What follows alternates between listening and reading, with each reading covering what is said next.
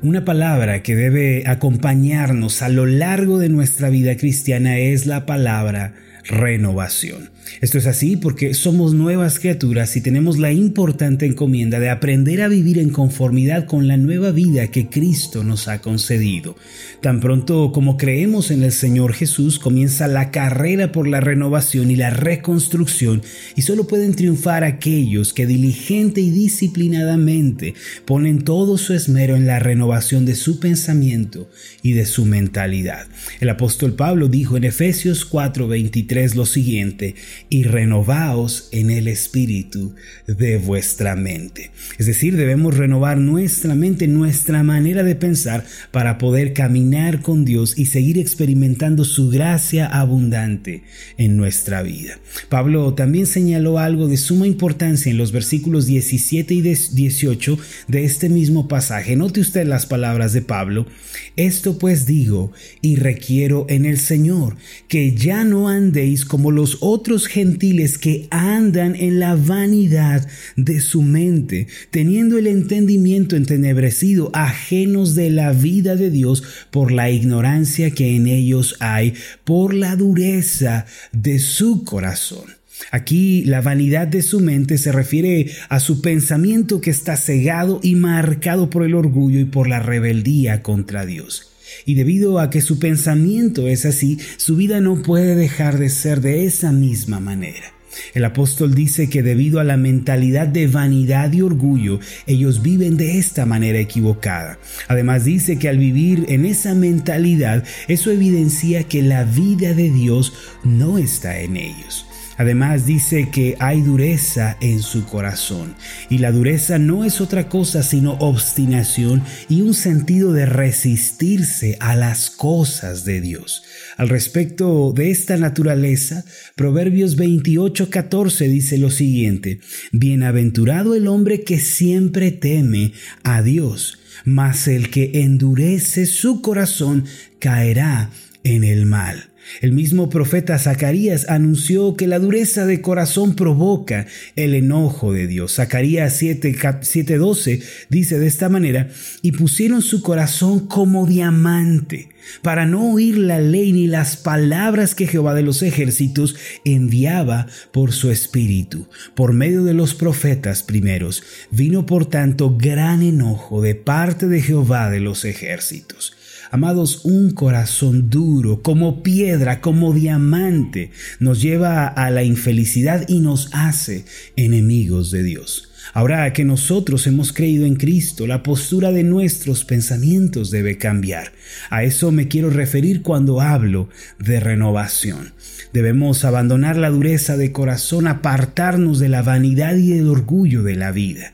El hermano John Wesley, uno de los avivadores del siglo XVIII, tenía una frase. Él solía decir esto, los pasos del hombre son dirigidos por el corazón del hombre. Esto lo decía basándose en el pasaje de Proverbios 23:7 donde dice, porque cuál es su pensamiento en su corazón, tal es él. Siempre que alguien se convierta, eh, eh, siempre que alguien se convertía en alguna de sus predicaciones, él de inmediato le advertía lo siguiente, a partir de ahora usted debe renovarse en el espíritu de su mente, porque usted no irá más lejos ni más allá del lugar al que su corazón apunte. Esta es una tremenda verdad, mis amados. Nuestras vidas no pueden ir a ningún otro lugar que aquel al que nuestra mente y nuestro corazón apunten. Por lo tanto, tenemos una tremenda responsabilidad en nuestras manos. Debemos renovar nuestra mente cada día y nuestro corazón debe sujetarse diariamente a la palabra de Dios. Solo así vamos a ir en la dirección donde Dios quiere que nosotros vayamos y vamos a estar donde Dios quiere que nosotros estemos. A este proceso de renovación de nuestra mente también se le llama en la Biblia santificación. El proceso por medio del cual Dios renueva nuestros pensamientos por medio de su palabra y nos conforma a la imagen de Cristo se le llama santificación. La renovación de nuestra mente, esta santificación, tiene lugar cuando recibimos la palabra de Dios en nuestro corazón, la meditamos, la memorizamos, y la llevamos a la práctica. El Señor Jesús le dijo a los discípulos en Juan 15, versículo 3, ya vosotros estáis limpios por la palabra que os he hablado. De la misma manera, para estar limpios nosotros, renovados, ser santificados diariamente, debemos recibir la palabra de Dios en nuestros corazones. La Biblia nos enseña, en primer lugar, que debemos obedecer a Dios de todo corazón, pues Él es el dueño de nuestra vida. Esta es la primera lección que aprendemos. Jeremías 7, versículo 23 declara lo siguiente, Mas esto les mandé diciendo, escuchad mi voz, y seré a vosotros por Dios, y vosotros me seréis por pueblo, y andad en todo el camino que os mandé, para que os vaya bien. Debemos renovar nuestra mente, mis amados, y recordar todo el tiempo que nosotros somos de Dios y por ende debemos obedecerle de todo nuestro corazón. Nuestro Dios es un Dios santo y por eso debemos vivir en santidad y en obediencia delante de Él. El apóstol Pablo dijo en 1 de Pedro 1:16, porque escrito está, sed santos porque yo soy santo. Además, la Biblia nos dice que debemos confiar en Dios. Este es el segundo paso que nosotros debemos dar para la renovación de nuestra mente. En primer lugar, debemos resolvernos a obedecer al Dios Santo y a guardar su palabra. Pero en segundo lugar, hermanos, para renovar nuestra mente debemos confiar en el Señor. El Salmo 37, versículo 5 dice de esta forma, encomienda a Jehová tu camino, confía en Él y Él hará.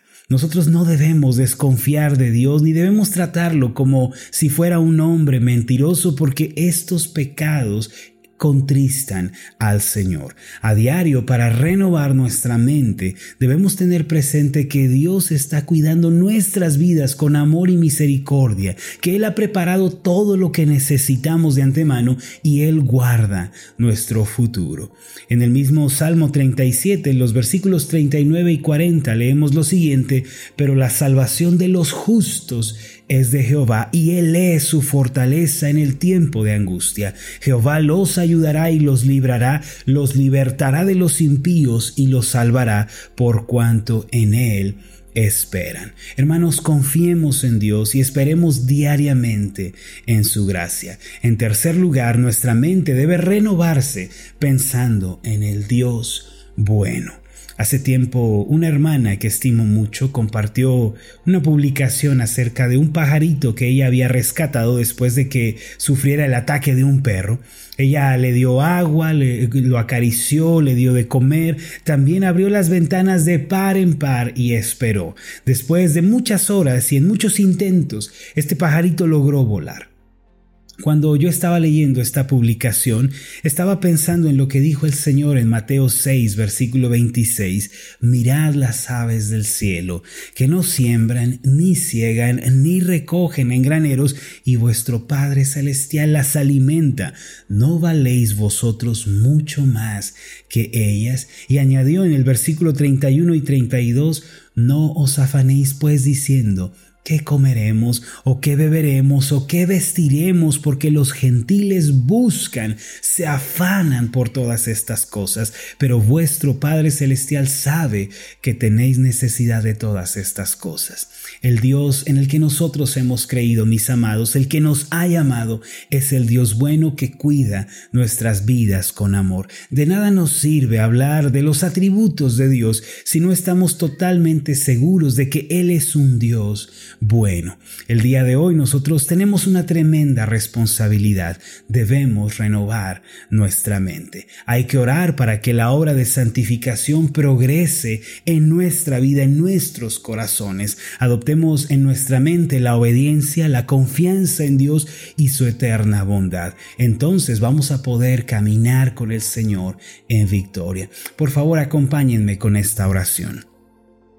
Amoroso Dios y Padre Celestial, gracias una vez más por tu palabra. En ella encontramos el consuelo, la fuerza para vivir. Padre, que el día de hoy nuestra mente sea renovada por tu verdad. Que podamos acercarnos a ti, Señor, con un corazón de obediencia, dejando atrás la dureza, rindiéndonos a ti. Señor, que nuestro corazón y mente confiemos en ti, que podamos descansar en que tú eres un Dios bueno, un Dios de gracia y de misericordia, que esta sea, Señor, la realidad en nuestro interior, que creemos en el Dios bueno. Gracias, Padre, por ayudarnos a renovar nuestra mente. En el nombre de Jesús. Amén y amén.